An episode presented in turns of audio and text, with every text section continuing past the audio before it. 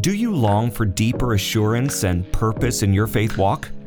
Well, John 17 reveals incredible news. Jesus prayed for you.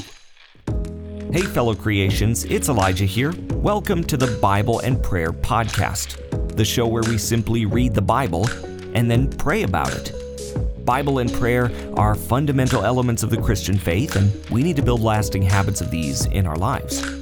So, join us on the Bible and Prayer podcast every weekday as we strive to make Bible and prayer habits in our daily lives. Tap that follow button to subscribe to the Bible and Prayer podcast so you don't miss the rest of the Gospel of John or the future books that we'll be covering. John 17 is known as the high priestly prayer. Jesus intercedes earnestly on behalf of his disciples. It's both intimate and far reaching, encompassing even future believers. Let's explore what his prayer reveals and how it empowers us even today. Before we dive in, let's back up and remind ourselves of the context of the book of John. It's a unique and beautiful portrayal of Jesus Christ presenting him as the divine word who became flesh and dwelt among us. It emphasizes Jesus' identity as the Son of God, full of grace and truth, and highlights his miracles, his teachings, and his interactions with people and his disciples. John's Gospel aims to lead readers to faith in Jesus and eternal life by getting us to believe in him as the Son of God and the Word become flesh. Now, zooming in on John 17 specifically, as Jesus approaches his crucifixion, he offers an extended prayer to his Father. This prayer reveals his deep love for his disciples, both present and future. He asks for their protection, their sanctification, helping to set them apart, their unity, and their boldness to proclaim the gospel to the world. With all that being said, let's dive in and read John chapter 17. Jesus said these things, then lifting up his eyes to heaven, he said, Father, the time has come. Glorify your Son, that your Son may also glorify you. Even as you gave him authority over all flesh, so he will give eternal life to all whom you have given him. This is eternal life, that they should know you, the only true God, and him whom you sent, Jesus Christ. I glorified you on the earth. I have accomplished the work which you have given me to do. Now, Father, glorify me with your own self, with the glory which I had with you before the world existed. I revealed your name to the people whom you have given me out of the world. They were yours, and you have given them to me. They have kept your word. Now they have known that all things, whatever you have given me, are from you. For the words which you have given me, I have given to them, and they received them, and know for sure that I came from you. They have believed that you sent me. I pray for them. I don't pray for the world, but for those whom you have given me, for they are yours. All things that are mine are yours, and yours are mine, and I am glorified in them. I am no more in the world, but these are in the world, and I am coming to you.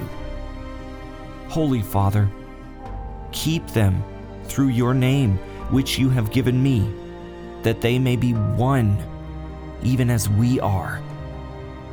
While I was with them in the world, I kept them in your name. I have kept those whom you have given me. None of them is lost except the son of destruction, that the scripture might be fulfilled. But now I come to you, and I say these things in the world, that they may have my joy made full in themselves. I have given them your word. The world hated them, because they are not of the world, even as I am not of the world.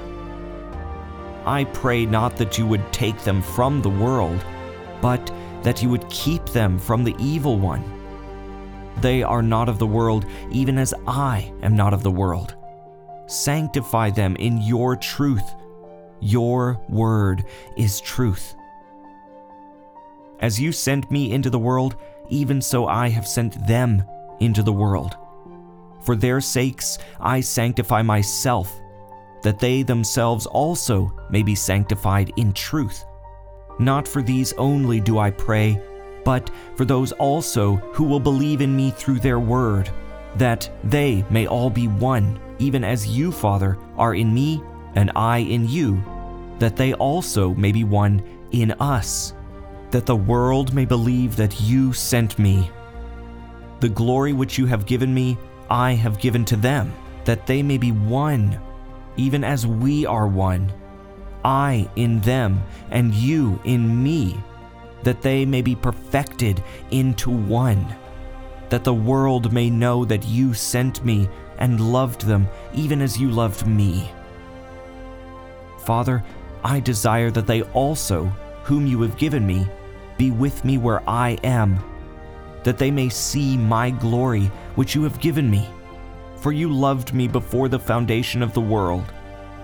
Righteous Father, the world hasn't known you, but I knew you, and these knew that you sent me.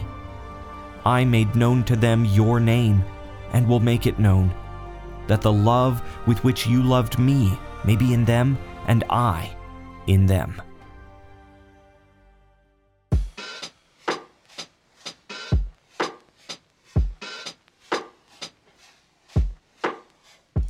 All right, that concludes John chapter 17. Let's look at a couple of points from this passage. First, we need to have comfort in Christ's intercession for us. We aren't left alone. While we're in the world, Jesus never ceases praying for us. Find strength knowing your protection, your growth, and your mission are constantly on the heart of our Lord and Savior. Secondly, we need the pursuit of unity. Jesus deeply desired unity within his body of followers. Seek out reconciliation with fellow Christians, bridge divides, and demonstrate the oneness that both validates our faith and draws a broken world to Jesus. And thirdly, we need to have boldness for the gospel. Jesus prays for his followers to be distinct in their love and their message. Don't shrink back in fear the same Spirit that empowered the disciples empowers us to stand firm, to witness of the gospel message, to speak out reflecting the light of Christ in the world. Let's go to God in prayer about these things. O oh God in heaven, you are so holy and righteous, and we glorify your holy name. Thank you for your Son, Jesus Christ Thank you for the love that He demonstrated for us, and thank you for this window that we get to see into His heart, how He felt about us as His believers, as His disciples.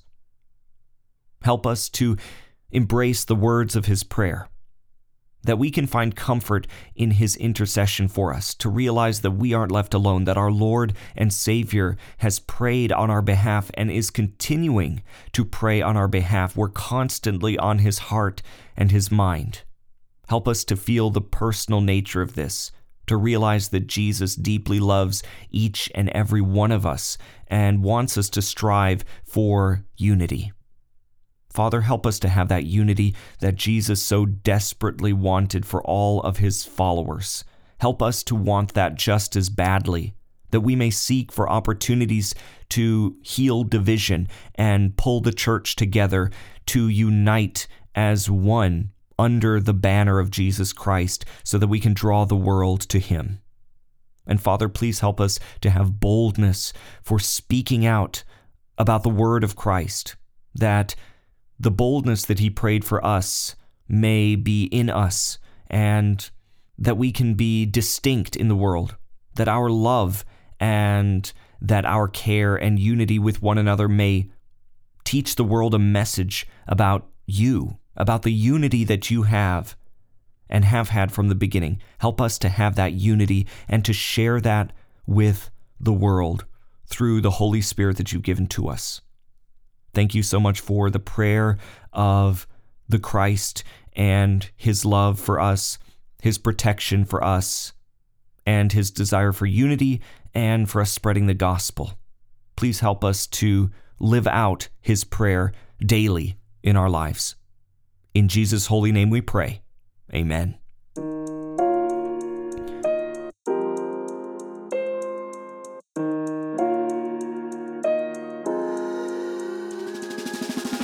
John 17 is a treasure trove of encouragement. Jesus' passionate prayer reminds us we are loved, protected, and we are never alone. May we respond with unity, sanctified lives, and boldly sharing of our faith. His prayer continues, empowering us for the work that He has laid out for us.